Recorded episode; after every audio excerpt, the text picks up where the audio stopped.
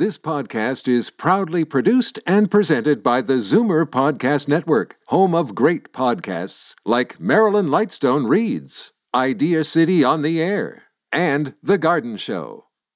You're listening to an exclusive podcast of The Conspiracy Show with Richard Syrett. Heard every Sunday night from 11 p.m. to 1 a.m. on Zoomer Radio, the new AM 740.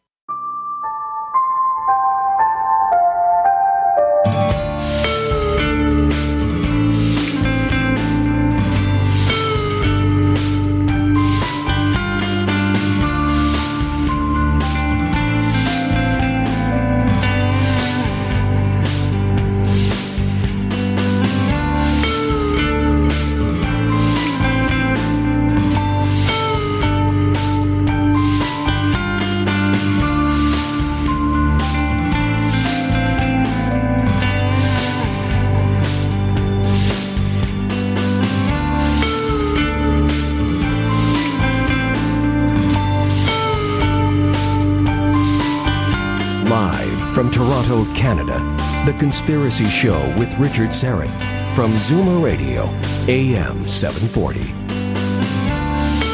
And welcome to the Audio Imaginarium. Come on in, weary traveler, hang your cloak on a peg, grab a stool, and come gather around the fire. There are stories to be told, and you are among friends. Wallace Wagner Jr. wants to prepare Christians for UFO disclosure. His new book is Crossing the Crevice, and over the course of the next two hours, we'll delve into UFOs in the Bible, the 6,000 year old Earth theory, giants, the flood, angels and prayer, Bible history and manipulations throughout history, disclosure, the secret elite government, and Wallace's own UFO sighting. Carlos Kajina is my technical producer. Ryan White is the live stream producer. And we are indeed live streaming on my YouTube channel, Strange Planet. So if you want to see me on the radio and our guest tonight, Wallace Wagner Jr., he's also joined the live stream. Just go to my, my YouTube channel, Strange Planet, and be sure to hit the red subscribe button. Wallace received his Bachelor of Science degree from West Virginia University in 1981 and subsequently did graduate work at Marshall University and the University of Charleston. He gained a unique understanding of the Bible from 40 years of study, mostly self taught.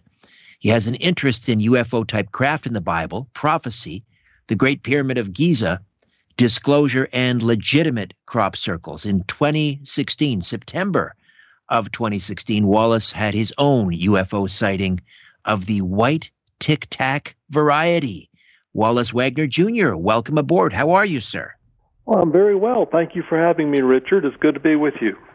My pleasure. Let's begin with September 2016 and your own UFO sighting. Walk us through it. Well, sure. I was a mailman at the time, and I had just delivered a package underneath the carport to this lady and I was walking back to my vehicle, and I had this feeling that I needed to stop and look up, and that's exactly what I did, standing in the lady's yard. And um, right over my head, uh, a couple thousand feet, was this object that should not have been there. Um, it was white, gleaming white, the whitest white one could imagine but it had no windows, no wings, no nacelles, no exhaust, nothing which would, you know, indicate that it's flying. It appeared as a solid oblong object. And um, I saw it for approximately three seconds, and then it either cloaked or took off so fast uh, that it, it, it, I just couldn't see it, and uh, there was no feeling or no magnetic anomalies. There was uh, no sound, uh, nothing. It was there for about three seconds, and then it was not there. And uh, you say you felt a need or an urge to look up. Any idea what that was all about? Were they calling you, perhaps? I don't know, but I just it was a beautiful day, and uh, one of those crystal clear days, kind of a cool day, and uh, very blue sky. But uh, I don't know whether it was telepathy or not, but I was I, I just felt like I needed to stop, and I stopped in my tracks and looked up, and there it was. So September 2016, that is a year and a few months prior to that landmark New York Times article, which came out December 2017, which was followed by the uh, uh, the um, UFO uh, footage from the FA-18 uh, fighter plane, the gun camera, uh, which has become become known as the Tic Tac UFO incident. Now, when you looked up and you saw that white, shiny uh, object, did did you think Tic Tac? I did not. I thought it was Google Earth taking pictures. Then I thought it might be a blimp. Then I thought it might be a weather balloon. You know, you're taught that it's uh, all this stuff, even a, an inversion, but uh, it wasn't. I feel vindicated anyway, so that's that's when I ended up writing the book. You know, a little later, but um, I know what I right. saw, and it definitely changed me. And uh, I know they're out there. Let's put it that. But the the similarity between similarities between your sighting in September 2016 and the footage that was released in December 2017, although it was captured in 2004 by this FA-18, uh, the, the the the similarities are absolutely striking. The size is almost dead on. I mean, uh, what you say is exactly correct. Uh, very striking. I'm wondering if it's uh, the same object or same type of object, and uh, also wondering whether it's ours or theirs. Right, right. I don't So, have an answer what- for that. None of us do, if we're being totally honest. Uh, one of the purposes of this book is to prepare Christians for UFO disclosure. How do you aim to do that? Well, That's a tall I order. That's a a tall of order. seeds. Sure, I threw out a lot of different seeds, hoping that some would sprout. Uh, the book covers a lot of topics, and if I could connect with, you know, some people on just one of those topics and get them to open their eyes, they might go forward. But there's a large percentage of the population that that, that I guess don't want to believe or have not been taught. And the reality is we're the only ones alive. And, uh, you know, anybody who doesn't look like us must not be from God. And I could go on and on. But that, that's, that's the people I am trying to connect with. And I myself come from that same realm, by the way. So I have a conservative Methodist and Southern Baptist background myself. So it's almost like I was preaching to the choir. Right. In other words, you're you're not denying the divinity. Uh, you're not denying the existence of a creator. You're not denying the the existence of the historical Jesus or that he was who he said he was. You are exactly correct. And let me tell you, it was a very fine line, too, to try to balance with some of the topics I covered. But uh, I did the best I could, and I just felt compelled to get my story out uh, after I was vindicated. So, what, in your estimation, Wallace, do Christians not understand about UFOs? Well, they've been taught certain things.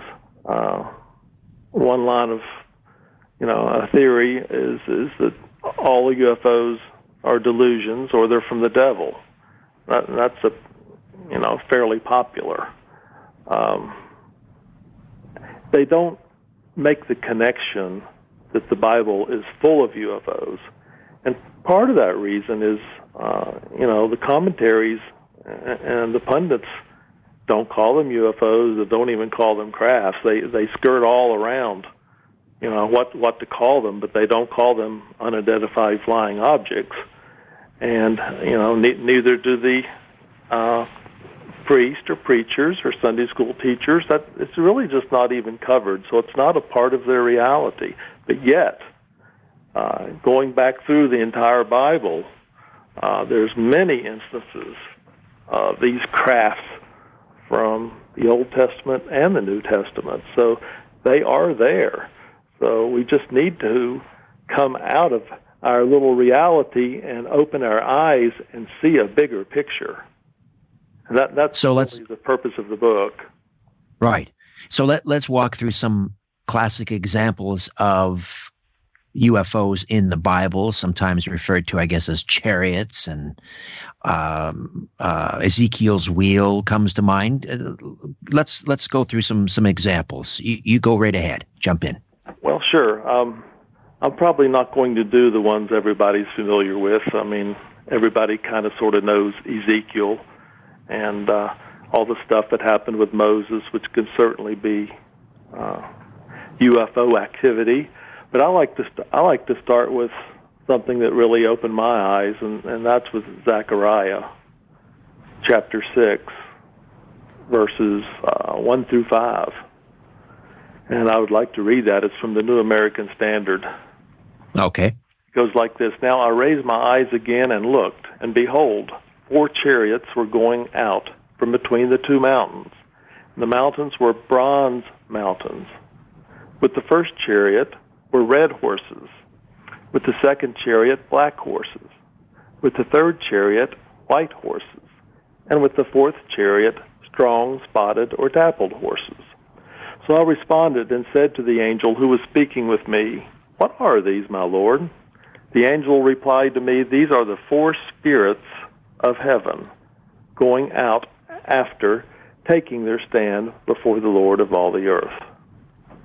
Now, myself, like so many others, have read that numerous times and never made the connection that here Zechariah, a true prophet, is telling us that these horses coming out of these brown mountains, which were chariots of fire, by the way, are actually spirits. And it's the, it's it's turned the light on for me for for these crafts or these chariots of fire to be called spirits. And so the word spirit you need to examine closely in what you're reading and realize that uh, it may mean a craft. And there's another example uh, of that in the New Testament uh, where it is indeed a craft.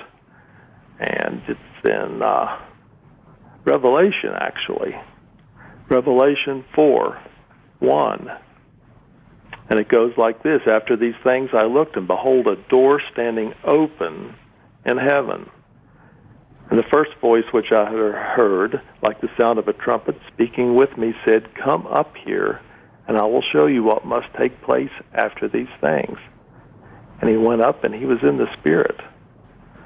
Now think about that a minute. John was flowing around the heavens in the Spirit. Not in spirit, but in the Spirit. That door that opened in the sky or in heaven was a door to a craft. And I, again, I had read that so many times, and you're not going to see any commentary say that.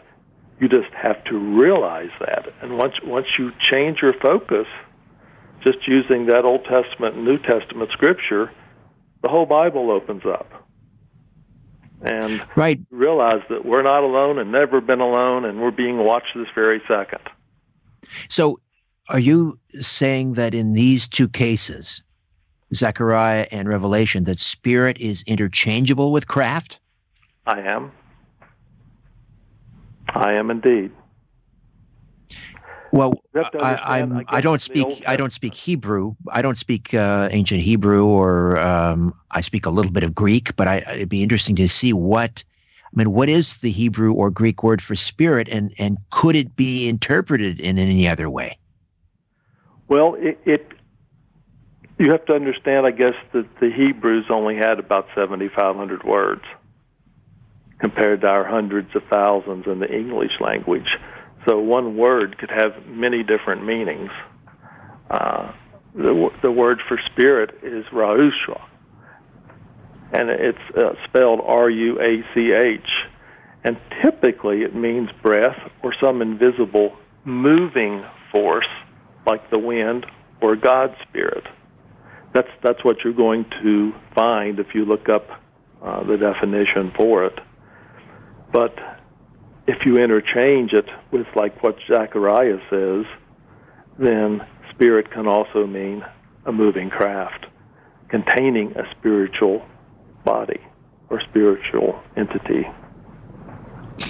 Right. The description of the the horses is interesting in Zechariah. What's going on there? There's a, a white horse, a, a I think a dappled horse. What what do you suppose he was describing there? You know what? I've, I've thought about that a lot, and I, I know you know there's bronze mountains. The bronze mountain was most definitely a craft, maybe a, a, a mothership. And you you think of all these orbs out there that everyone has seen and are still seeing, and they come in all these different colors. Is there a connection there? And I believe there there may be.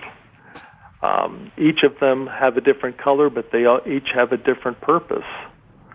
So I'm going to let that stand uh, right there, and you can come to your own conclusion. But uh, it's interesting nonetheless. Indeed, it is. Wallace Wagner Jr. and the book is Crossing the Crevice. So, your your sighting in 2016, you described it. It's it sort of flitted almost in and out of. I don't know if I'll use the word reality, but it was there and then it wasn't. And you you supposed that it was either you know flying at so such incredible speeds that it could simply vanish or that there was some sort of a cloaking device being utilized. Are there examples in the Bible uh, where a prophet or someone was seeing something maybe no one else was seeing, or it was there and it wasn't there, that might suggest again or be reminiscent of this cloaking type capability? Actually, yes. If you go to um, Kings, specifically Second Kings, and start around chapter 6, you'll see a good example of that.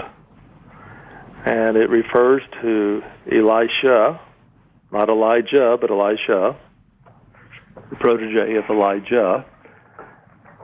And it goes like this Now, when the attendant of the man of God had risen early and gone out, behold, an army with horses and chariots was circling the city. And his servant said to him, This is hopeless my master, what are we to do?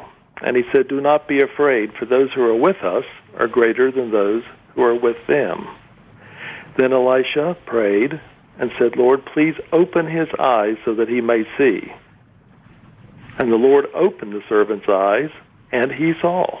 And behold, the mountain, meaning up in the sky, was full of horses and chariots of fire, all around Elisha. And when they came down to him, Elisha prayed to the Lord and said, Please strike this people with blindness. And that's what uh, happened. So here the prophet knew they were there and could probably see them, but a normal human uh, could not see them. And uh, but they were there all along, so they were cloaked to the normal human. You mentioned Moses, and uh, I know that is perhaps for you well trodden territory. Some of our listeners, however, may not be familiar with some of the instances uh, in the Bible involving Moses that you believe may have involved uh, some type of craft. Can you walk us through one before we uh, we we we hit the break here? Well, when he got the Ten Commandments, for example, um, going up on Mount Sinai, lightnings, thunders, ground shaking, you know, the works. And when he comes back down, he's glowing. Some of the old texts that are not in the Bible said he actually had to cover his face. He was uh, gleaming or radiated. He radiated this light. And uh, think about that for a minute. He went up into a craft to get those writings, and I believe that was an after effect, without a doubt. And if we still have time, you can you can you know fast forward to the you know pillar of light and the cloud during the day when they were in the desert and when they crossed the Red Sea. We're told that it's a wind, but have you can you imagine a breeze or a wind walling up the water of the ocean, straight up, vertical on both sides. That had to be a craft involved. Probably the same craft that was with them the whole whole time they were in the desert. Same craft that probably dropped the quail to them when they complained from eating manna. I mean, where did the quail come from? They fell from the sky. So I, my, you know, I'm, I'm of the belief now that they were in a craft, and they opened the door and, and dumped them down whenever they were ready to eat. So that's my belief now. Right, right. But if if you subscribe to the notion there is an almighty God, a creator, all powerful, omniscient, omnip- uh, omnipotent, why would he need uh, the intervention of of these craft to do any of these things? He could simply part the Red Sea if he wanted to. He could. Moses up and put him on the other side if he wanted to. But it's interesting that, that you asked that. Um, there's a little verse in Psalms uh, that goes something like this: David, David speaking. I believe it's Psalms 22:11. Uh, actually, Wallace, I'm just going to get you to hold on to that. When we come back, I'll get you to read from Psalms 21. Wallace Wagner Jr., Crossing the Crevice, back with more of our conversation right here on The Conspiracy Show. My name is Richard Syrett. Stay with us. The world is being pulled over your eyes. This is The Conspiracy Show with Richard Syrett from Zoomer Radio. To reach Richard, call 416 360 0740 or toll free at 1 866 740 4740. Wallace Wagner is here, Crossing the Crevice, the book, and he's trying to prepare Christians for UFO disclosure. We're walking through some of the examples in Scripture where uh, he believes uh, what is being discussed by prophets uh, are, in fact, craft, alien craft. So we were talking about Moses, uh, the parting of the Red Sea, the uh, uh, manna from coming from heaven, the pillar of smoke, etc. That these may have been examples of craft or UFOs. So you wanted to refer to, uh, oh, and, and I had asked, you know, if why would God need a craft to do any of these things. He could do whatever he'd like. And you wanted to refer to, I believe it was Psalm 21? Psalms 22, verse 11. 22. All right. It's David speaking. It's a simple one liner. It says, He, referring to God, rode on a cherub and flew. So your question is very valid, uh, Richard. Um, and I'm, I'm sure it's shared by many, many people out there. Why does God need a craft to fly? I have considered that a lot, and uh, I may shock the audience with my response, but I believe now that God is even bigger than what we've made him out to be. I believe that we had a visitor here, perhaps a son of God or someone connected with God, and we deemed him to be God. And I guess that would uh, mean that I probably subscribe to the ancient alien theory, which indeed I do. So when you read all all this about God flying around in a craft, we mistook that as being the God of the entire universe and of all of creation. That that's my take. We mistook it, or did I hear that correct? Or did hear that correct? All right. Okay. So the the in, intervention of this being you're saying is not the God of the entire universe, but we interpret it that way. But there is a God of the entire universe. But oh, what? Sure. sure. But but what was intervening here on earth on behalf of Moses and the prophets and sort of driving this whole narrative of what was playing down playing out down here on earth was not the God, capital G God, but we assumed it was God. You phrased that very well, my friend. I, I believe you're dead on. All right.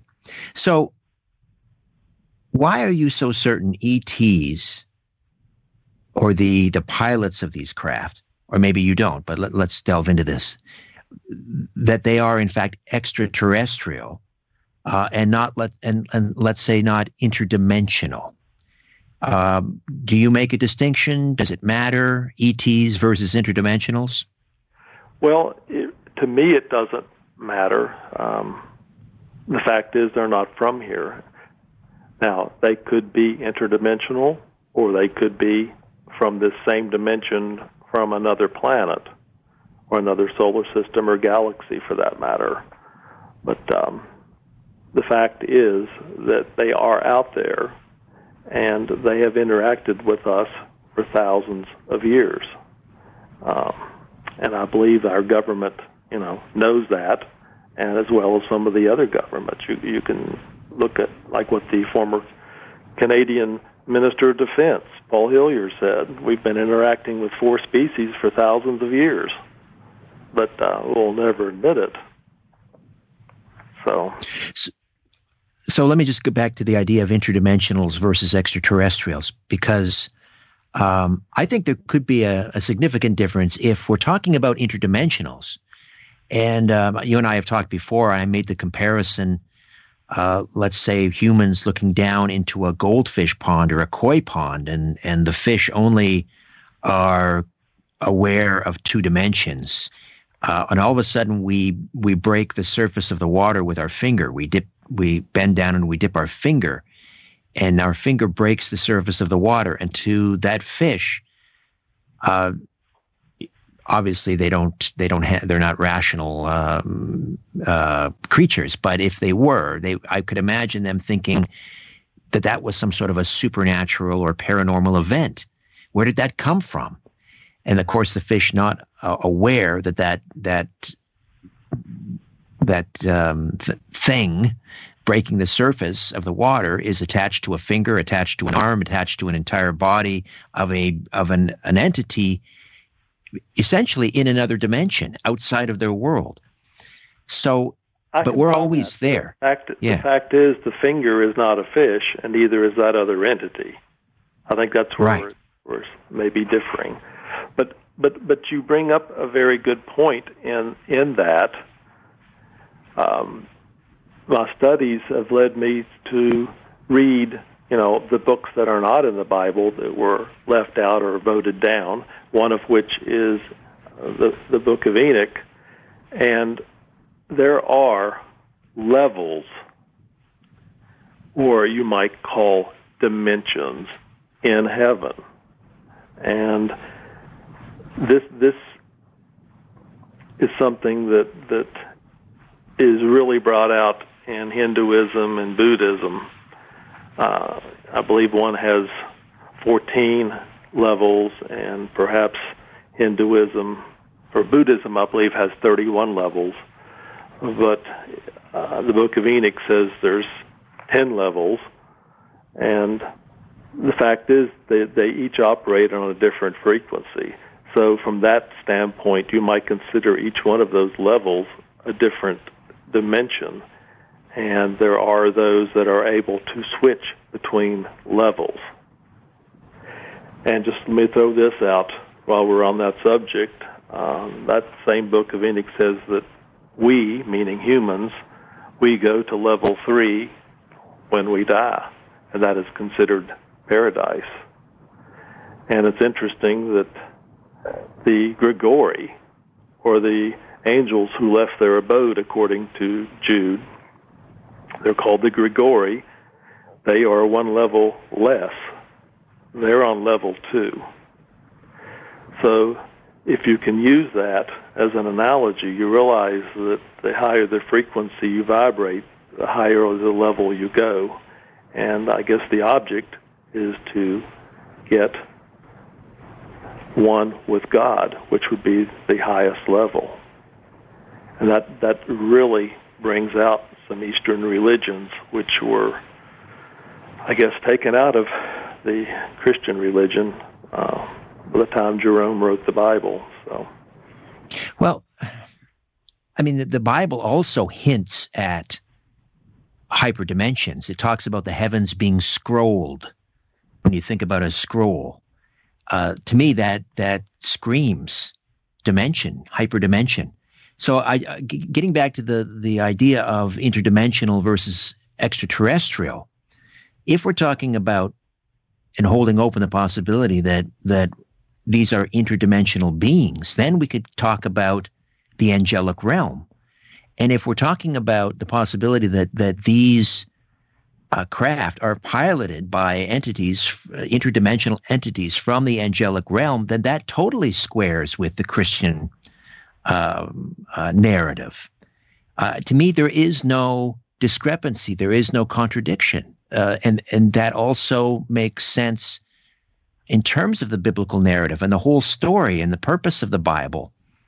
Um, are you open to that possibility? I am certainly and the idea of fallen angels uh, or the watchers uh, taking daughters of men creating perhaps uh, human and, and, angelic hybrids or nephilim uh, is, is is that something that you're you're also open to i am i believe i believe that definitely happened right we don't, right. we don't have an exact story on that, Richard. It, it you know, the Bibles, and I, I use the word Bibles. It depends on which translation you use as to what you get. But uh, there's a group of people that would go along with Zecharia Sitchin that that that the Nephilim uh, came down from the stars, and then most scholars would say that the Nephilim were actually the giants, which were the offspring of the right. fallen sons of God and the pretty women here on earth. Right, the Titans and the men of renown. Yep.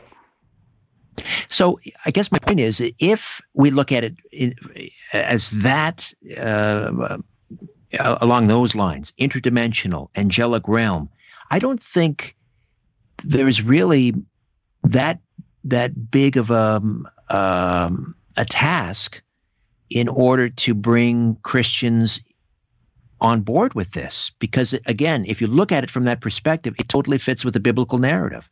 Do you know what I'm saying? So the idea of of these craft being piloted by angelic beings, either fallen angels or God's messengers, because we have encounters, we have people who have positive experiences with with um, these entities. We have people that have very negative experiences with these entities. To me, it all fits. There's no well, there's, there's no good and bad out there. I mean, that's right. without a doubt. That's why there's wars in heaven. But but in today's, I guess, churches, you're, you're not taught anything about different dimensions, and you're, and you're not taught anything about these levels or anything like that. Uh, when you read that Paul knew somebody that went to the third heaven in Second Corinthians. I've had many preachers tell me that well, that's just in the stratosphere above where the birds fly. That, that's all. That's really all you get. That's true. That I believe that's true. Uh, Wallace, we'll take another time out. Uh, stay put. We'll come back and discuss further. Crossing the crevice with Wallace Wagner Jr. right here on the Conspiracy Show. Don't go away. Where there's smoke, there's The Conspiracy Show with Richard Syrett from Zoomer Radio.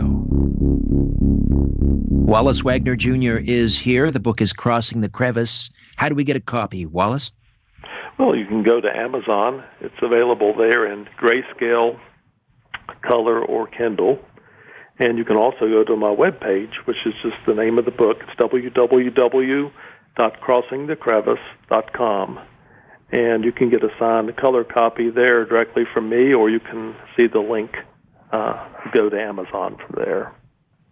CrossingTheCrevice.com. All right, we were talking about the reticence to discuss some of these things, uh, the existence of other dimensions in churches. Although you mentioned once before to me that you had an interesting and a surprising conversation with someone who was, uh, I, I, believe, on the faculty uh, or the board of directors at a, a, pretty prestigious Christian university in the U- in the United States, and it kind of it kind of um, pleasantly surprised you. Can you tell me about that? It did. I was working with a fellow, and he was uh, an instructor at Liberty University in Lynchburg, Virginia, which is a conservative, basically Southern Baptist flavor school. And the topic of UFOs came up, and uh, he said, "We don't call them UFOs anymore. That you know that has a negative connotation to it. We call them crafts instead." And I will never forget that. And uh, I found that rather enlightening to come from someone that teaches at that school. So you you tackle progress. You ta- right, right. Um, you tackle the uh, the Great Flood in Crossing the Crevice and the the Epic of uh, Gilgamesh. Uh, how does that fit into uh, the the UFO uh, the UFO narrative, if you will? Well, uh, that's a that's a long topic, but um, you know the Epic of, of Gilgamesh is basically a precursor to the flood. It was written long before Genesis was written, and it's pretty much the story. You have these, you know, these sky beings, and, and they do fly. And uh, then we have the flood story, and uh, there's no mention really of God flying in the flood. It's it's pretty much all taken out, but the the story of the flood itself, you know, is still left there. But it's uh, it's interesting to think about. Um, I'll just let it go at that. All right. Okay. Uh, let's spend a moments in talking about giants. Uh, of course, the Bible is is full of uh, st- stories of giants. Uh, you know, before the flood and after the flood. Uh, yeah, isn't that interesting? Especially when God said He was going, you know, to kill everything, but the giants were still there after the flood. But we were taught that only eight people survived on the ark. Right, Noah and his uh, Noah and his family and his mm-hmm. and his mm-hmm. sons' w- wives. Yep. Uh, so, so, what are the possibilities here? One is that the the Noah and his family were, were supposed to be of pure blood. In other words, they were not contaminated by any fallen angel blood. Uh, but perhaps that wasn't the case. Or is it possible that the the spirit of these Nephilim, which uh, some biblical scholars believe the, the spirit of, of the Nephilim are actually the demons that we uh, that we talk about in the Bible, uh, that though their spirit was still, uh, you know, around. Uh, so those are a couple of possibilities. What are the other? What's the other possibility then? If if giants existed before the well, flood, there, they were. There is a phrase that says the Nephilim were on the earth in, in in those days, both before and after the flood. Right. Exactly. But, but then it, you know, in the Bible it contradicts that, and, and that the only living beings were the eight people on the ark. But we know that giants were there after the flood. So, where they were during the flood, you got me. I don't think anybody can answer that. But, but we know that it was left up to humans to eventually destroy the giants. And that, that's what happened. You can read all about that in the Old Testament. There was, for example, Og, who had a bed that was over 13 feet long and 6 feet wide then you think about all the so-called myth of all the giants in, in the Greek mythology. Uh, you know, I'm sure there's a fragment of truth in that. Right, right. The uh, the Greek uh, the, the pantheon uh, gods, the stories of Hercules and and Atlas and others. Sure. Uh, Right. So, right. So, who do you think, or where? What do you think these giants were then, uh, and how does that square with the the UFO narrative? I believe they were hybrids. I, I believe that this these people who came down from the sky were some type of alien entities, and their DNA mixed with ours, and we got giants as a result. And I, I guess the giants you would consider to be hybrids and without a doubt, there were giants. Um, you can look at the the mounds in the Ohio Valley from the Adena tribes. I mean, there's you know eight foot skeletons in there.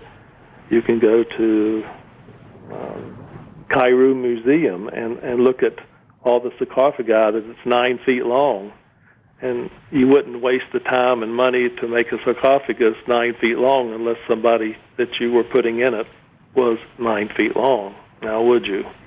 And and they're they're strewn about everywhere, and, and you find all these skeletons uh, that are of large humans, and it's interesting that a lot of them seem to disappear, but uh, they have been found.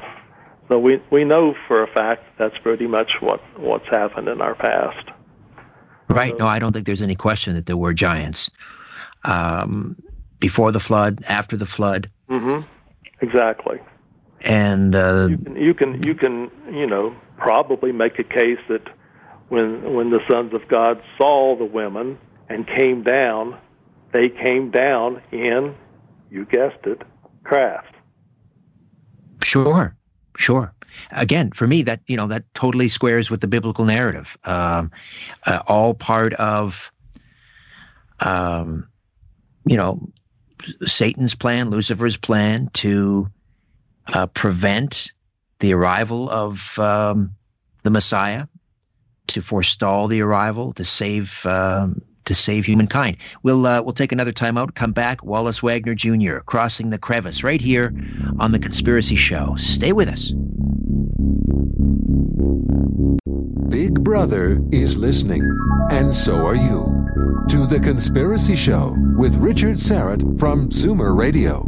To speak with Richard, call 416 360 0740 or toll free 1 866 740 4740.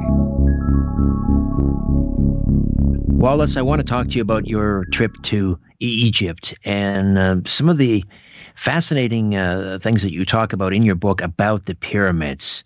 Uh, first of all, tell me about the uh, the sides of the pyramids and what you discovered. We we tend to think of uh, the the sides as being you know straight angles and so forth. But what did you discover? Well, we we initially did think that, uh, but from satellite photos from the 70s, we realized the sides are actually concave. Uh, and the degree to which they are concave matches the exact curvature of the Earth. Now you think about that. If that if that was built back in 2560 BC, how did they know what the degree of, of you know the sphere of the Earth was? Uh, and that it's exact, and uh, I found that very interesting. And there's so much you can talk about the Great Pyramid. I don't even know where where to begin, really. Well, let's talk about the the the original um, covering of the, uh, the, the pyramid. Now, of course, sure. it's all been exposed, but the the original sort of uh, white limestone, or I believe it was limestone that that Pure covered white limestone. Yes, it was brought in right. from hundreds of miles away down around Aswan, but uh, it was covered and fit together so precisely that it appeared as a solid object. And there was a door that was fit so perfectly and so well centered that you could open it with your pinky. And each one of those stones, by the way, and it has been calculated that there's 36,000 per side, four times 36,000 144,000. There's another biblical number for you from Revelation.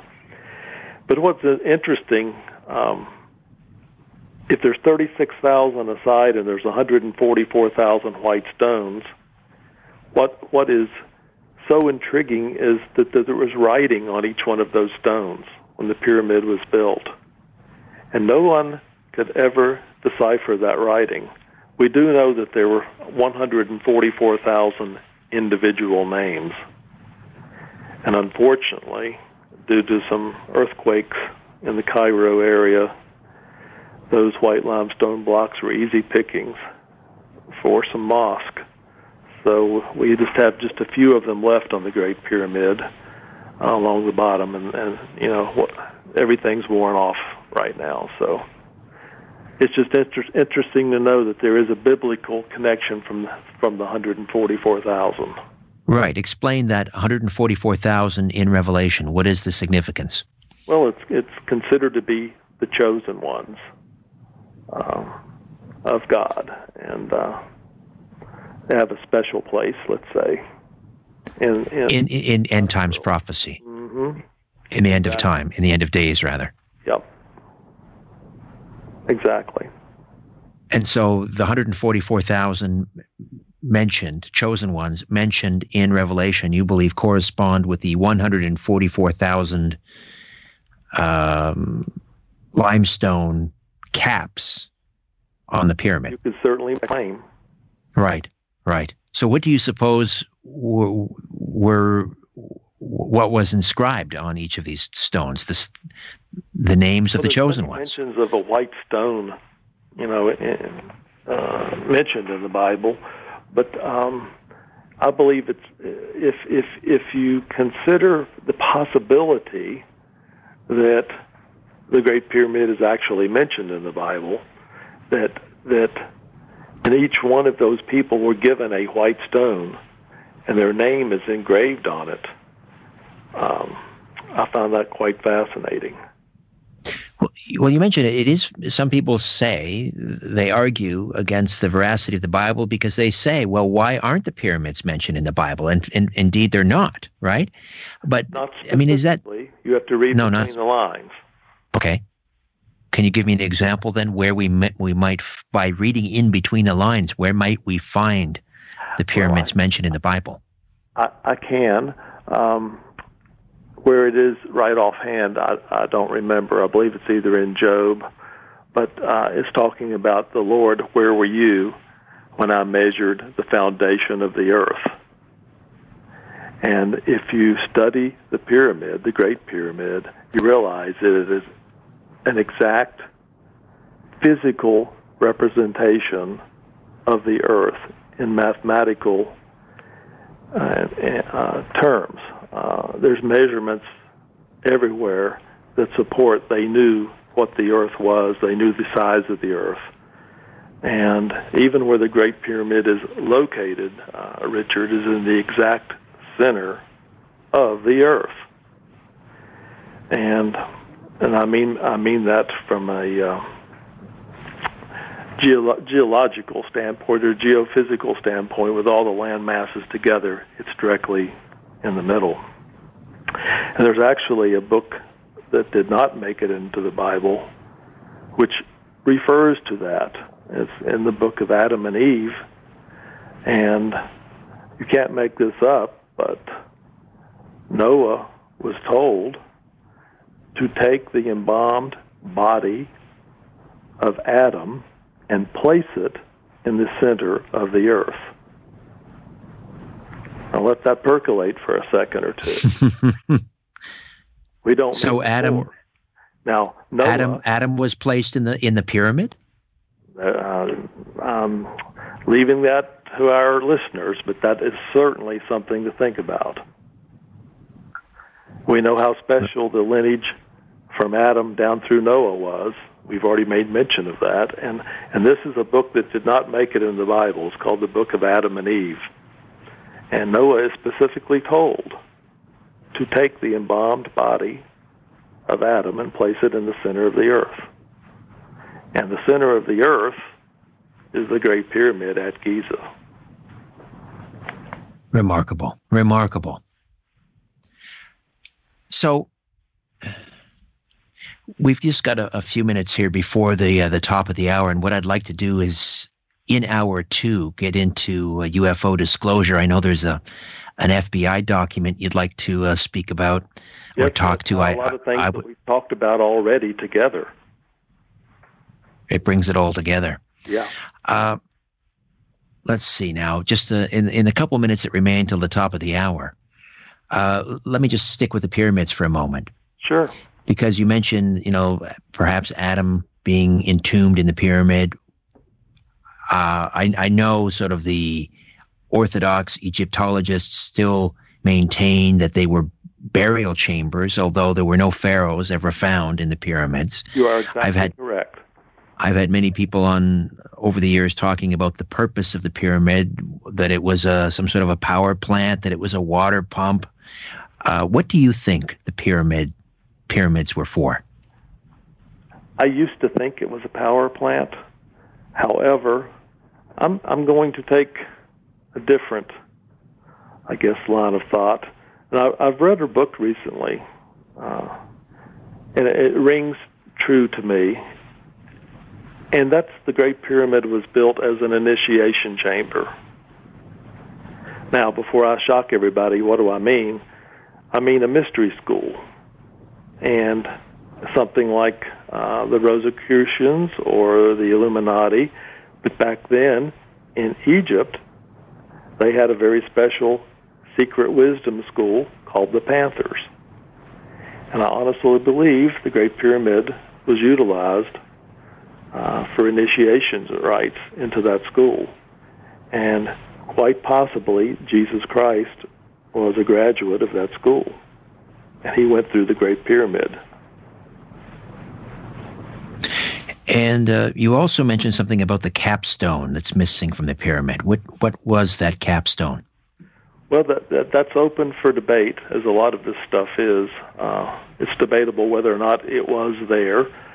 I, I, I believe that at one point it, it was there, and if you fall in line with believing that it was used as an initiation chamber, then from my studies, uh, I understand that it's made of resin or rosin, and that it sat on top of the Great Pyramid, and it had carved in it a snake. And that snake or serpent is something that uh, you know we refer to uh, as you know you might see on a medical uh, emblem of some type. But basically, when someone went through that initiation, if they succeeded, their fellow members would hum, and the Great Pyramid is very resonant and creates a sound and a frequency, and that frequency, kind of like piezoelectric, would light up the benben stone on top and cast the picture of that serpent onto the ground. So from that standpoint, I guess you could you could say it was an energy device. But um, that that's that's where I stand right now. If you're asking me what I believe it was built for. All right. We are up against the top of the hour. Stick with us. We'll be back with uh, more of our conversation on the other side. We'll open up phones as well, questions and comments, and we'll take questions from the YouTube live chat for Wallace Wagner. Stay with us. Live from Toronto, Canada, Earth. The Conspiracy Show with Richard Syrett on Zoomer Radio. Hey, thanks for inviting me into your home. Long haul truck, RV, camper, taxi, your parents' well appointed basement with the simulated wood paneling, electric fireplace, and the painting of dogs playing poker. Your loft, that greasy spoon just off the interstate, and your cabin in the woods. Wallace Wagner stays with us as we continue to discuss UFOs and the Bible. His new book, Crossing the Crevice, examines UFOs in the Bible, the 6,000 year old Earth theory, giants, the flood, angels and prayer, Bible histories, manipulations throughout history, disclosure, the secret elite government, and uh, Wallace's own UFO sighting, which we discussed in hour one. Wallace received his BS degree from West Virginia University in 1981. Subsequently, he did graduate work at Marshall University and the University of Charleston. He gained a unique understanding of the Bible from 40 years of study, mostly self taught. He has an interest in UFO type craft in the Bible, prophecy, the Great Pyramid of Giza, disclosure, legitimate crop circles, and as I uh, mentioned, uh, in September 2016, he had his own UFO sighting of the White tic tac variety. All right, so let's talk about uh, UFO disclosure. And uh, you had sent me a link to a um, an FBI document, uh, which is quite interesting, and we're going to spend a little bit of time walking through this. First of all, Uh, when did this this FBI document, which I believe came from a uh, the San Francisco office detailing UFOs and extraterrestrials, when did this document come to light? When was it written, and when was it, uh, I guess, released? Well, it originated back in 1947, and apparently it, it's come to light fairly recently. I believe it was around 2010 or so, but has been buried in in the vault and uh, was released by Freedom of Information Act. A lot of it's, of course, redacted, like you see so many times, but on a couple of pages, there's some very, very interesting information, and it's doubly interesting knowing that it's now you know, 70 years old. so uh, uh, I find it quite fascinating. We're talking about different dimensions, and we're talking about beings who are large. Uh, if you focus in on a couple pages there, specifically 21 and 22 out of the 69 pages and for our listeners, you can go to the FBI website at Vault. that's spelled V-A-U-L-T dot FBI dot gov slash UFO. And you're looking for the document that has the 69 pages. And you read, you read, you read that, and you realize that, you know, this is stuff that's being talked about in our upper echelon parts of the government back then. And we read that the disc, yes, disc, carry crews. Some of them are under remote control. Their mission is peaceful. And the visitors are thinking about settling on this planet. And these visitors are human like, but much larger in size. And hmm. goes on to say that uh, they come from their own world. Their disk have some type of a energy ray, which is deadly, some type of energy. Um, they don't come as, from another planet per se, but an etheric planet, which is, I guess, might consider to be another dimension. And um, they can materialize and enter our frequency, uh, you know, pretty much at will. And then they can re enter theirs back to, uh, you know, at their will. And in doing so, they disappear from our view. So is that cloaking? I mean, sounds like it to me. And and another interesting thing that uh, they mention that they are not from this astral plane. It corresponds to some Far Eastern religions like the Lokas or Talas, which are you know refers to different levels, uh, like we talked about earlier, or perhaps dimensions based upon different frequencies or vibrations. So, so it's interesting the the, the date 1947. Right. I was just going to say 1947. That is sort of ground zero for the modern day UFO phenomenon. We had the Kenneth Arnold sightings Got it. Uh, at, at Mount Rainier in, uh, in Washington, followed by uh, Roswell. There was the Aztec UFO uh, incident. There was a lot happening in 1947. People just think of Roswell in July of 47, but there were multiple, multiple sightings in and around that time. Uh, do you think there's any significance to the year 1947? Why did it? I mean, I know there were there have been other sightings predating 47. We're taking it right back to the Bible and so forth. But why 1947? What is the significance? Well, for me, it has to do with atomic warfare. That's what resonates with me, uh, setting off the atomic bombs. And uh, apparently, from my studies, when we do that, we negatively impact other entities that are out there. And how that happens, I am not real real sure, but uh, it's either the the strength of the splitting of the atoms and whatnot that causes that, or it's actually perhaps a tear in space time.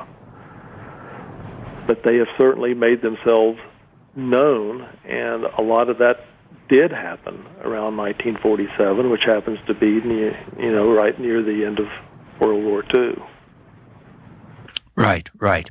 Well, again, if they are etheric entities, if they are interdimensional and not extraterrestrial, because uh, you think about it, if if uh, you're living on a planet that's light years from Earth, I, I can't imagine that uh, a nuclear device going off on Earth would be of any consequence to someone who's living light years away.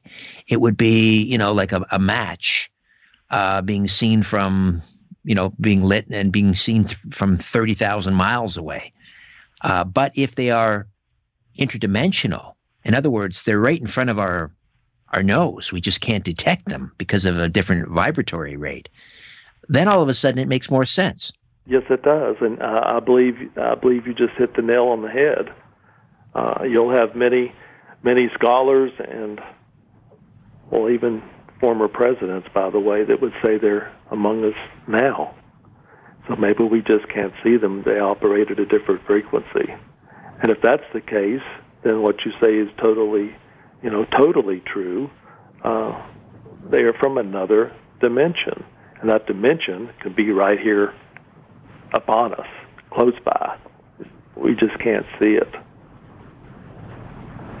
July 1947. That's very close to uh, well, that is that's Roswell, right? But it doesn't sound like this uh, FBI agent was referring to Roswell because he talks about um, these large human or large yes, these entities people. exactly Roswell large, had, had the small ones. exactly.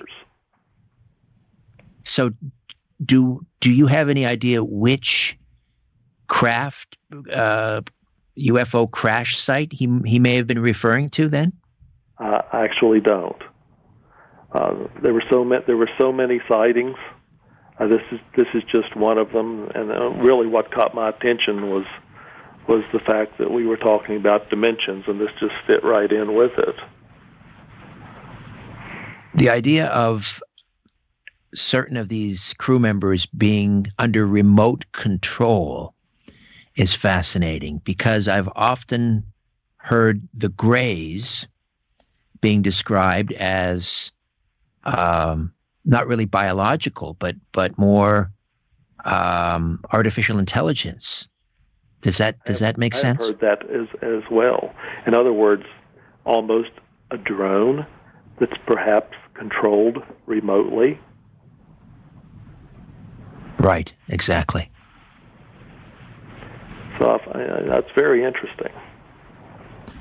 Uh, it goes on to say, yes, there have been crashed craft and bodies recovered. We are not alone in the universe. They have been coming here for a long time. Oh, this um, this is not from the document. This is Apollo 14 astronaut uh, Dr. Edgar Mitchell, of course. Um, Look, look, So- look at what Neil Armstrong said. Their ships were huge and menacing looking, caught off camera, of course. Right. This is the the chatter between uh, Armstrong and I guess uh, Mission Control in in Houston when he's talking about on the surface of the moon these seeing these craft. They have their own private channel. We're, we're not privileged to. Right. Yeah. So, what what do you suppose is uh, preventing disclosure?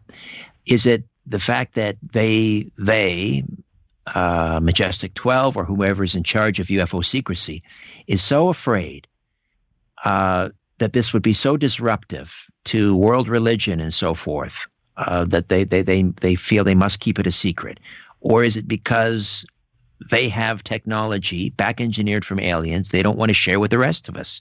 What is the purpose of disclosure? Or sorry, what is the purpose of the UFO secrecy? I'm not. I'm not sure that all the religions would take, you know, a negative stance to it or be surprised by it.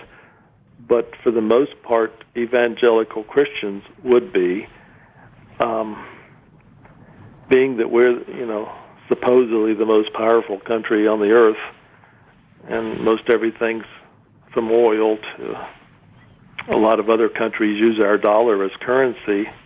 It's all about keeping the status quo and and not causing panic. And if you look at our track history, and H.G. Wells' War of the Worlds come to, come to mind back in 1938. Look what happened, and, and that radio program was repeated in Chile uh, several years later, and in Ecuador uh, a couple of years later. And in Ecuador, there were actually six people killed. And they actually tore down the radio station. And oh, is that, that right? I wasn't aware of that. Wallace. So we, we, we don't do that anymore. And then you have the Brookings report from, from 1960. Uh, basically says we cannot handle the truth, that it would be, be disruptive to society. So I think that's that's kind of what the mindset is for our majestic 12, as you say, which I believe still exist. So that's you know right. really why I wrote my book to try to try to move this along. Are you uh we, we were talking about nuclear uh, devices and and um, I've had Robert Sala on talking or Salas talking about UFOs being seen over nuclear missile sites, particularly in, in the 1960s. 1967, uh, Malmstrom Air Force Base, mm-hmm. Minot Air um, uh, a missile site in uh, North Dakota, where it was reported that these UFOs seemed to to take these missiles offline. In other words, turn them off. Uh, there were some cases reported in the Soviet Union. This came out after the the fall of the uh, the or the collapse of the uh, the the um, the wall and and the Soviet Empire. That that UFOs had engaged or turned missiles on. So I'm just wondering, you know, what they're playing at. I, I can understand them wanting to turn missiles off, but why would they be turning missiles on? It, it was almost as if they were trying to instigate something in these cases. Well, I, I don't. I'm not sure about the instigate, but I think they're letting us know that they have powers and that we're being watched. And regardless, they may not allow us to kill ourselves. There's there's other videos that that show this white craft circling around a missile, trying to disarm it and shooting out rays. I, I think you've probably seen that. And, and the, these crafts or these beings have much more developed brains than what we have. And when I say developed, I mean in terms of telepathy and things of that nature. So they don't have to talk to each other, and they don't have to talk to us. They can use their minds to put thoughts uh, their thoughts into our brain. And they have the uh, telekinesis abilities, so they, they can actually turn the switches on and off without being there. And it's it's things like that that that uh, you find interesting and perhaps a little bit scary. However, honestly believe, and this is a personal thought, that we have those capabilities. We're just feeling grateful, and we're not really being taught how to use them. So maybe that's in our future. Something that's always confused me, though, and that is where were the craft in 1945 to prevent the the dropping of the atomic bombs in Hiroshima and Nagasaki? Well, don't don't take this the wrong way, but probably in the same place that all the all the thousands of people that were killed in the Old Testament. Um, how many times do you read that an angel, you know, killed people, or uh, a plague happened and killed people, or Moses was told to go kill a, uh, another group of people, the Amorites or, or whatever? Uh, that's a very good question. Um, my my personal thought is that it's for the greater good. Uh, I guess that's a, a, a Spock term. The needs of the many outweigh the needs of the few. And there must be some type of some type of a code, maybe, that they can only interfere so much in our dimension or in our plane. And, you know, we have choices to make here as part of growing up. Uh, and they just maybe guide us the best they can to make the right choices. That, We've got a couple of minutes here before a break, Wallace. I wanted to get into the alien abduction phenomenon with you.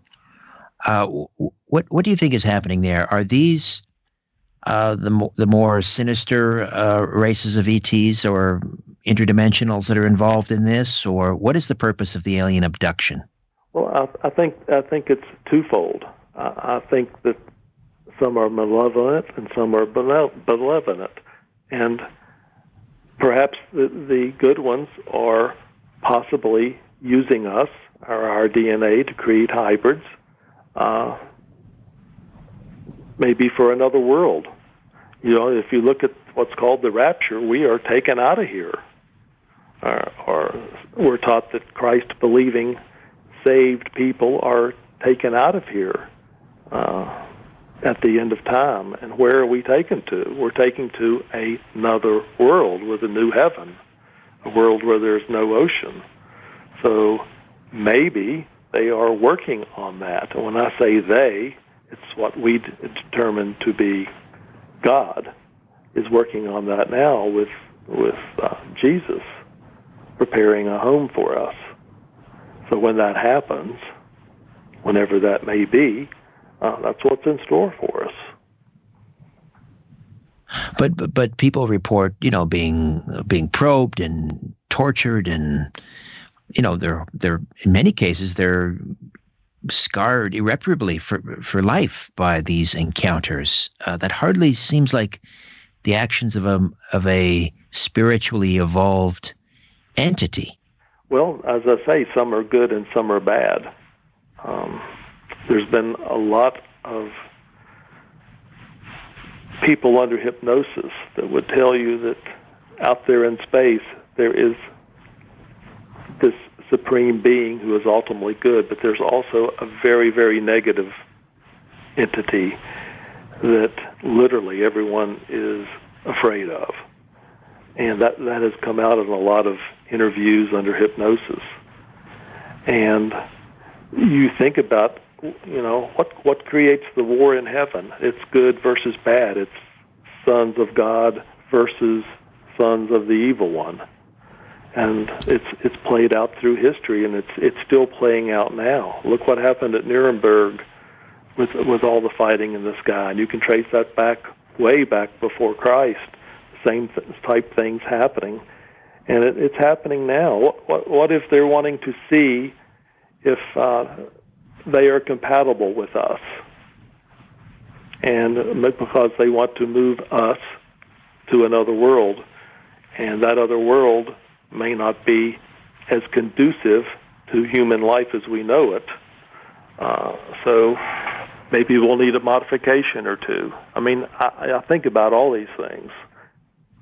So may, maybe maybe there's an entity out there who's come to the end of their DNA and, and they need some fresh DNA, and, and they're trying to sustain uh, their species.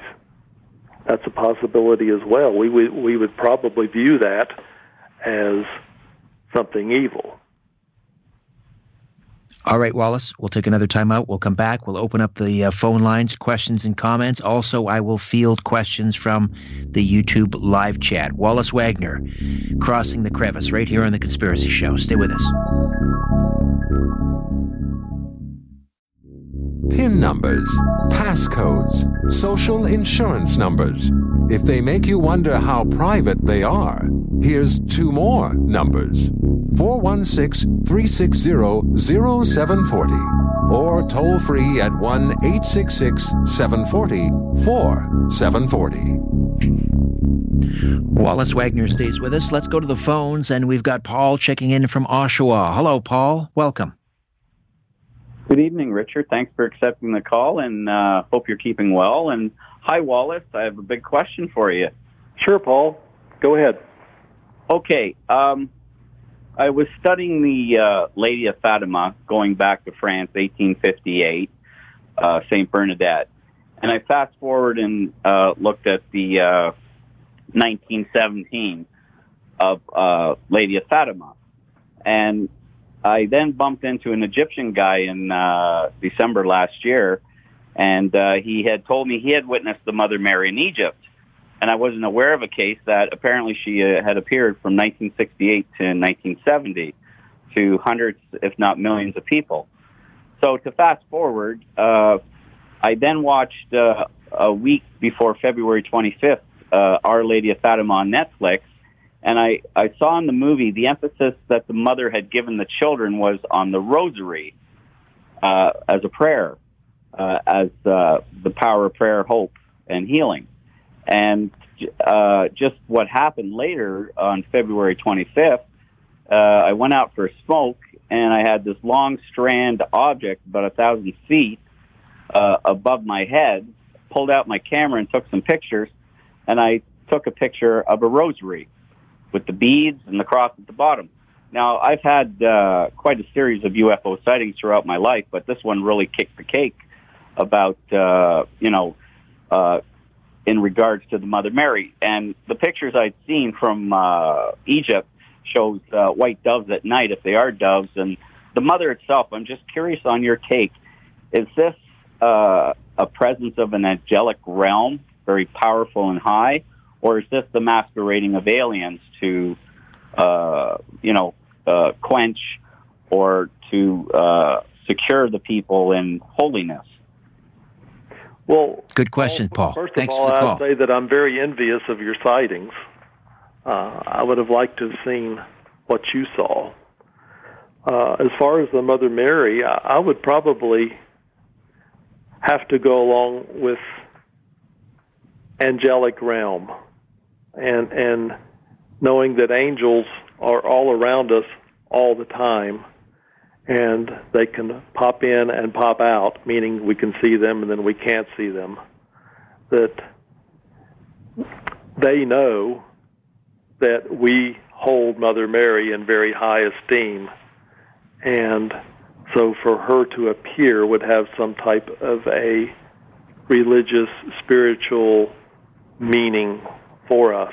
So they allow her or she has permission to appear to us. That's the way I would kind of view that. All right, Paul, thanks for the question. Uh, let's go to the YouTube live chat. Stardust Freedom Journey asks Wallace, do you believe giants will play a role in end time events? I do not. Um, what will play a role and is playing a role now would be crop circles. Uh, we're, we're told that in times there'll be signs in the heavens and on the earth, and we've had these signs on the earth since the late 70s and early 80s when they really took off. And we wanted a quick answer, and we got a quick answer. They were man made. And now they even talk about it is considered, you know, heresy or non-mainstream or fringe science, when in fact many scientists and people in the know realize that most of these crop circles are not man-made. I mean, there's been some in England that are over 700 feet in diameter, and it just takes a few seconds to make a crop circle, by the way, and they are made by an orb perhaps a colored orb, like we've already talked about this evening, swooping down, making a crop circle. And there's been thousands of them uh, in, in over 50 countries, and and you know it's it's not even on the news anymore, and it's just it, it's amazing. And these signs are right here in front of us. So it's pretty easy to to to, to and to determine a, a leg, legitimate crop formation or crop circle and a one that's been oh, created sure. by people strapping boards on their shoes and stomping around, and, and because the the, the the the real crop circles uh, have this delicate woven pattern, and the actual you know the grains, the stems are not crushed. Uh, they're they're woven together like this amazing amazing tapestry. But what do you think? These signs on the ground um, what do they what do they say? What what how are we supposed to interpret them? Well, both you and I could retire real fast with a lot of money if we knew what they said. I don't know what they say. I, I know that there's a lot of mathematical, you know, and geometry and, and calculus and everything else involved, fractals, uh, with them. Um, I, I, wish I could shed light on that it's just one of those unknown things that's a sign that we're probably going to know later, but not now, as to what you know as to what they are. Yes, we've proven we can make them, and what you say is correct. Uh, we break the stems and the stalks and, and destroy the flower head, and you know in Australia, for example, in, in canola, it's it's like celery. I mean, fresh celery. You you you go out and step on it and it snaps and breaks and you you destroy the head completely. It just turns into in, into mush. And, and but a real crop circle will bend those those stalks up to 90 degrees without breaking them and leave the head completely intact. Let alone all the um, interesting phenomena that happen inside those crop circles, magnetic anomalies, batteries going dead, lost time, even with you, you know you have these fancy wrist, wrist watches today that are ultra high precision, they can still lose time very easily inside a real crop circle. There's still a lot of people studying them, by the way. But uh, as far as the messages they're saying, aside from our response to the Arecibo uh, message, it's it's really hard to say. You mentioned missing time. Uh, Show Me the Truth 74 from the YouTube live chat asks, uh, Mr. Wagner, since you saw the Tic Tac craft, have you experienced any missing time? I have not. Um, I know people that have, but me personally, it's been a one time experience, and there's been no missing time. Uh, I saw an interview you did with Michael Hall, who's been with me on the program. Mm-hmm. And uh, he actually was kind of, um, after you, you related your Tic Tac UFO incident in 2016, he really probed and he pulled something out of you. I, I don't even think that you made the connection, and that is some strange dreams that you had as a child that were connected, p- perhaps, perhaps not, but may have been connected to that to that sighting. We just have a couple minutes here before the break. Maybe you could. Do you remember? Do you remember that? Well, that I, exchange? I do remember that conversation, and and uh, I'll just I'll just say that I had a very interesting dream when I was either thirteen or fourteen. Um, three men in a in black suits.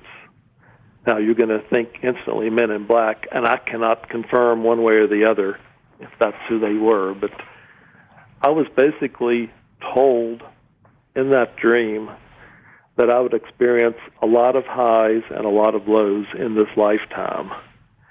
And that's what was destined for me. And when I woke up from that dream, I was just had the best feeling uh, I've ever had in my life. It was it was uh, like you were on cloud nine or something like that. You, you, I felt at peace. Um, um, I just feel great, uh, like you could tackle the world, and uh, I've never forgotten that. So I don't know whether that's a connection to this craft that I saw or not, but it's certainly something to consider. Would you would you consider undergoing a regression, hypno regression, to see if maybe there's something else that that uh, that occurred immediately following that sighting, that UFO sighting in 2016. I'm, that I'm you that you, you you're not that. remembering. I'm, I'm thinking right off bat, my head's so hard that I don't think that the regression would work. but, um, I would consider that sure, uh, but where I live here locally, there's there's no one inclined, you know, to really do that. Uh, but I, I would have an open mind to do it. Sure. Why not? All right. Well, why not indeed? We'll take another time out, come back, continue to discuss uh, Crossing the Crevice with author Wallace Wagner Jr. right here on The Conspiracy Show. Stay with us. Providing the evidence and letting you draw your own conclusions. This is The Conspiracy Show with Richard Syrett on Zoomer Radio. Let's go right back to the uh, YouTube live chat.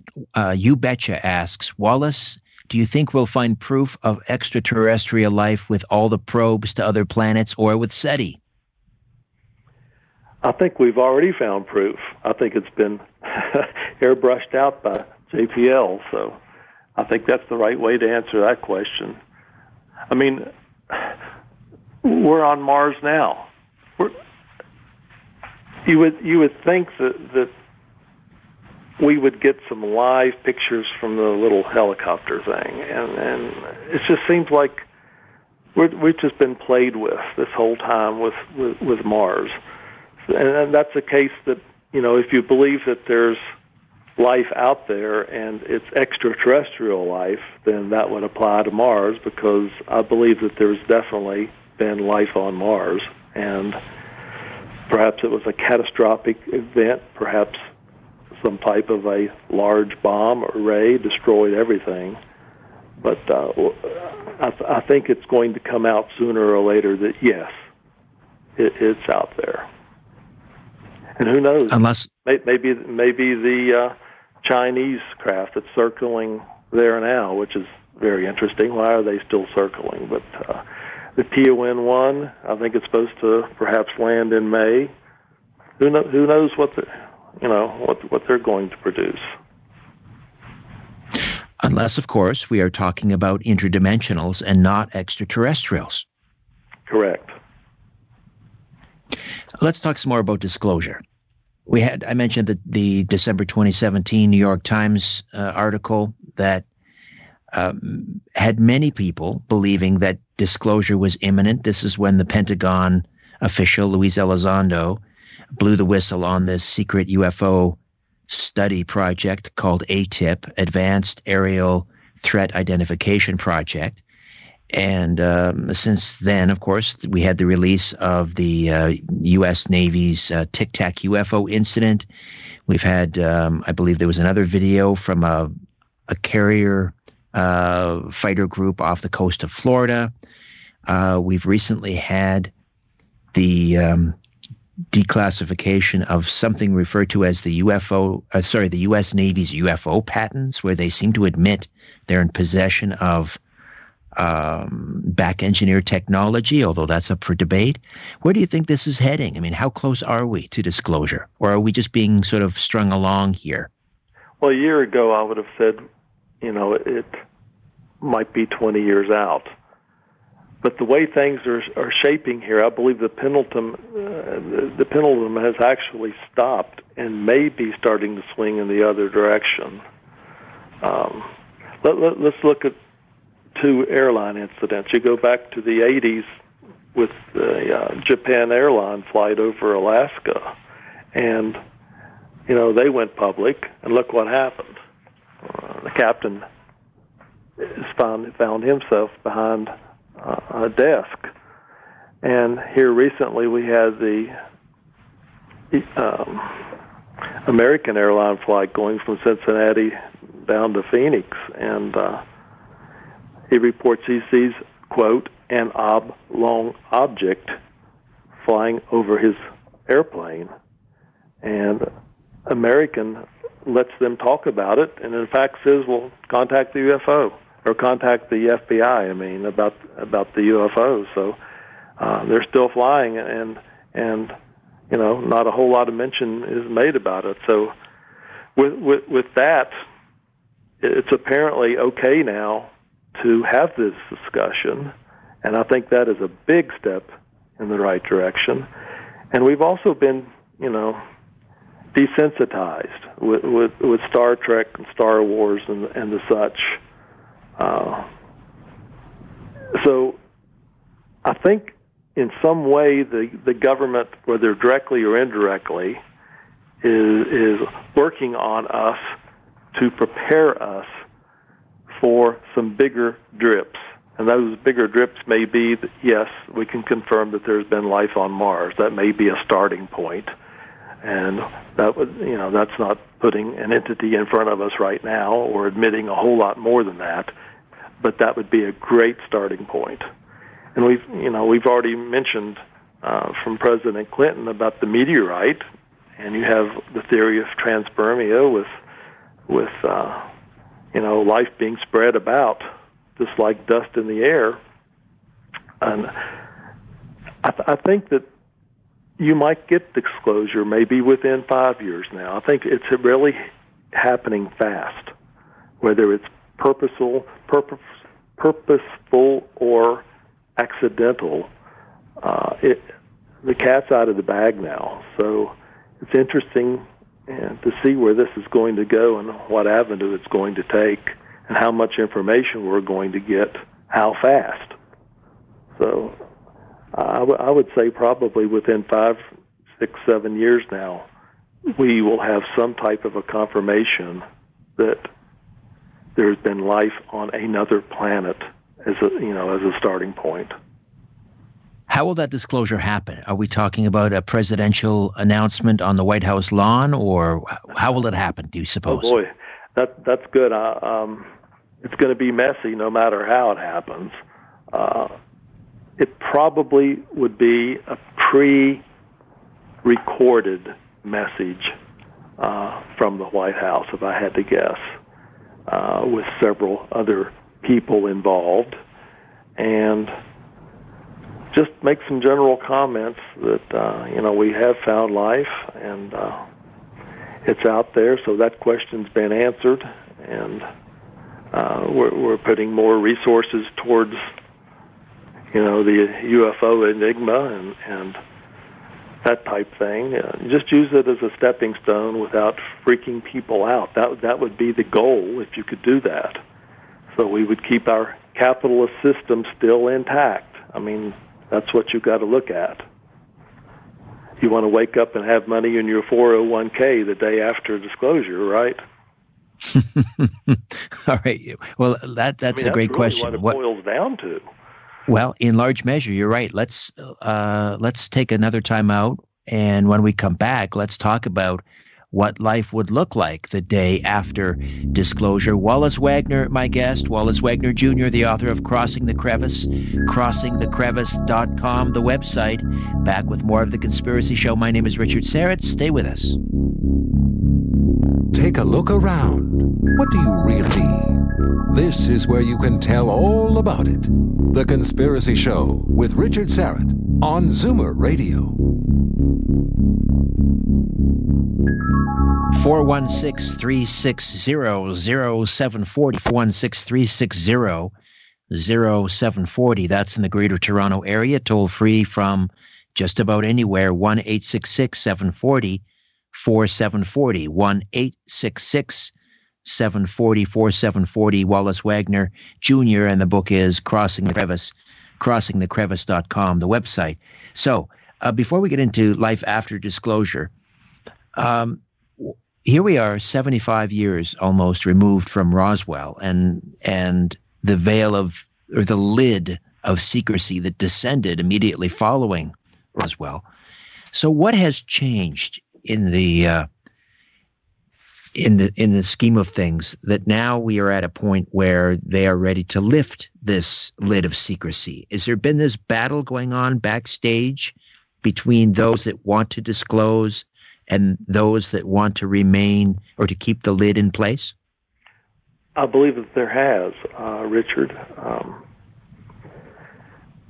I, I, somebody needs to make the decision whether or not we're ready, and I, I think that's what they're bandying about.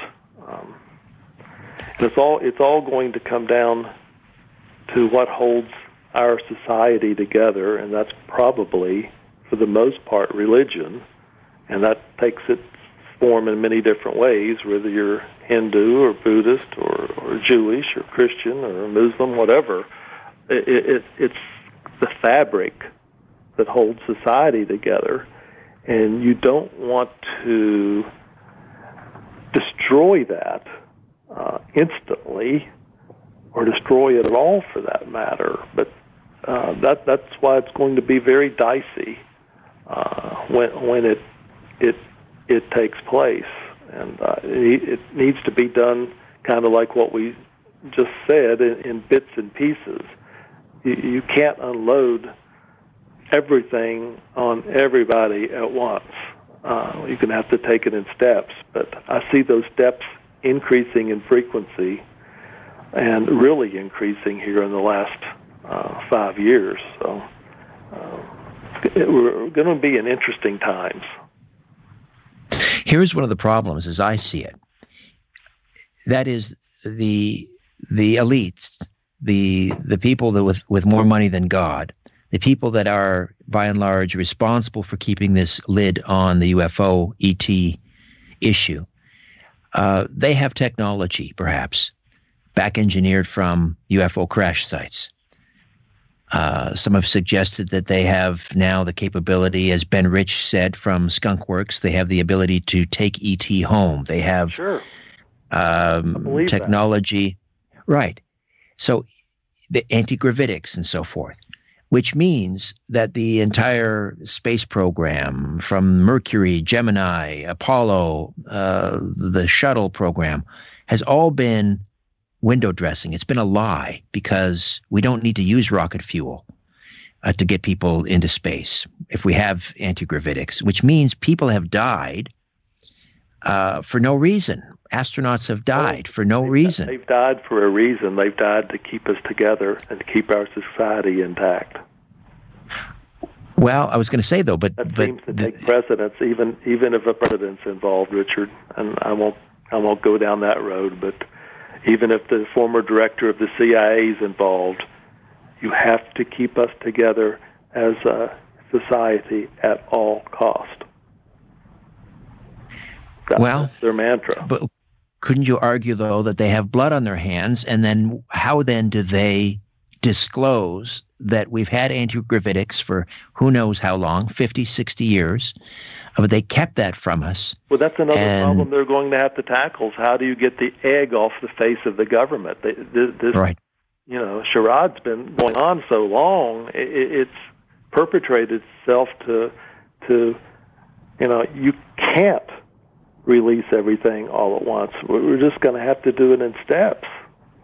And i think in, in some in some fashion we've been doing that uh, with, with you know the the spores that the, and the little creatures the um, that they have proven they can live without oxygen.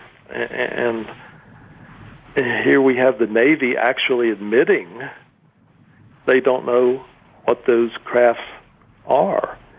And now we uh, the patents that that's been released, without doubt, we've got back engineered crafts, and that's why I said I did not know who they was when I, I I saw my craft. I don't know whether it was ours or theirs, but if you believe Ben Rich, who used to run the Lockheed Skunk Works, uh, anything you can think of, we've already done, and we've already been out there. There's there's been you know, a correction in the equation. We we had an error originally in the equation, and we've got that fixed now. So we can go to the stars, and we've already been to the stars. So from that standpoint, yes, it's a facade, and I think the astronauts knew that. And uh, look at Neil Armstrong; he was a changed man after he got back, and you know, it, it, they're not allowed to talk about this stuff, and and I've I've read many articles that we've already been out there, and we may even have a, a base on the on the backside of the moon. Why why don't we have pictures from the backside of the moon. We're so concerned with Mars, which is further away, and our own moon. You can't even show me the picture of of a, a structure that may be miles high back there. And what are we hiding? Why why don't we have pictures of the backside of the moon? And even if Excellent we had point. them, I bet you that they would be doctored. So Uh, Ri- Richard Dolan, um, who's I think a you know a giant in this field and a, a terrific historian, has written about UFOs and the national security state, has made the point that those individuals or groups that have back engineered alien technology at their disposal and they won't give it to us they almost constitute a breakaway civilization in, in fact maybe they're already off planet that's uh, a deep, very very deep space possibility.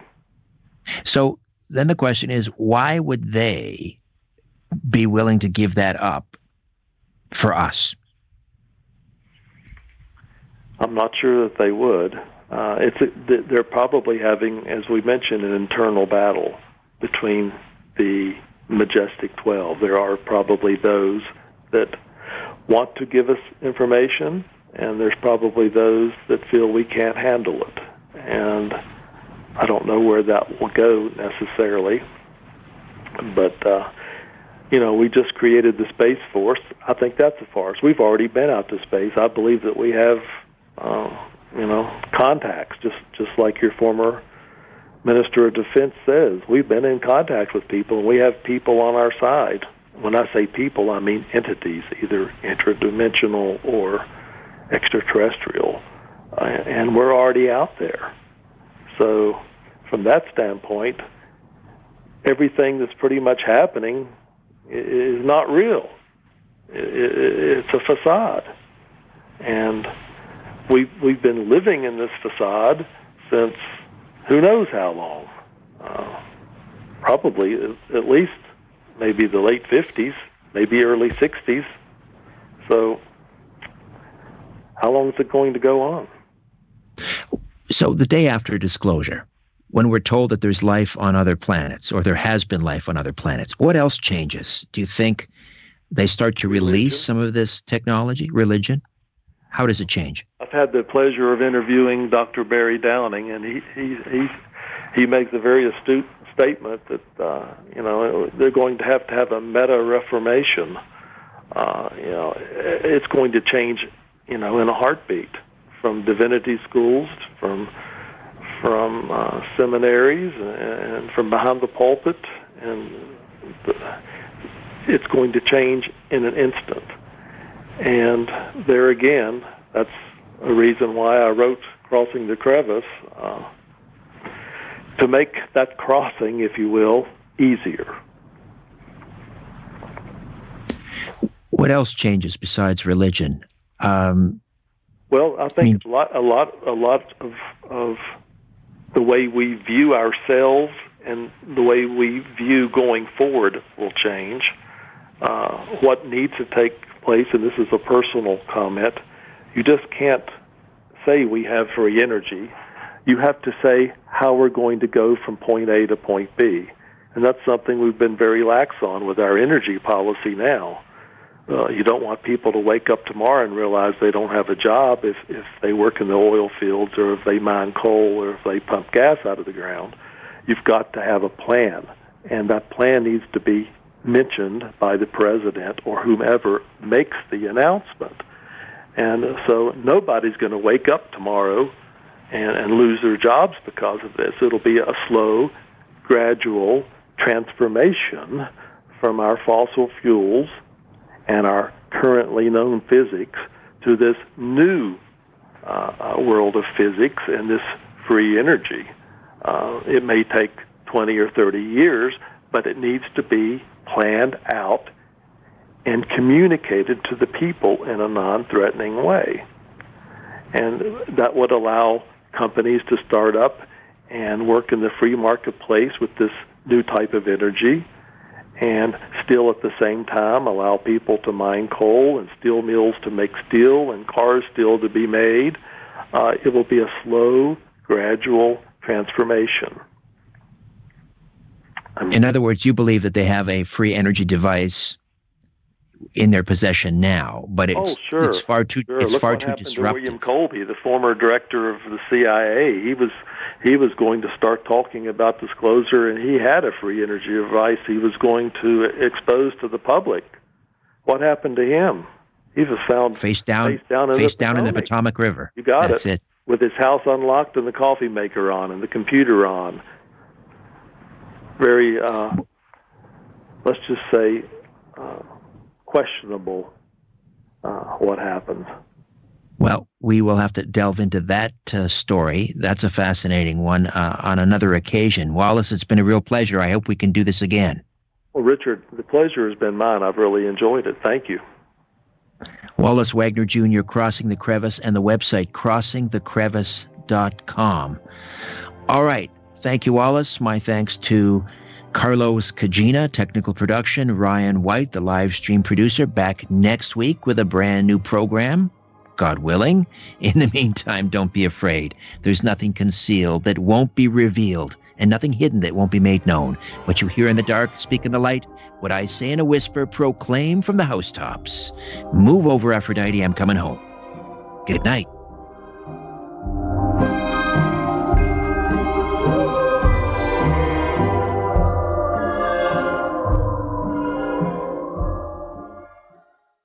This podcast is proudly produced and presented by the Zoomer Podcast Network, home of great podcasts like Marilyn Lightstone Reads, Idea City on the Air, and The Garden Show.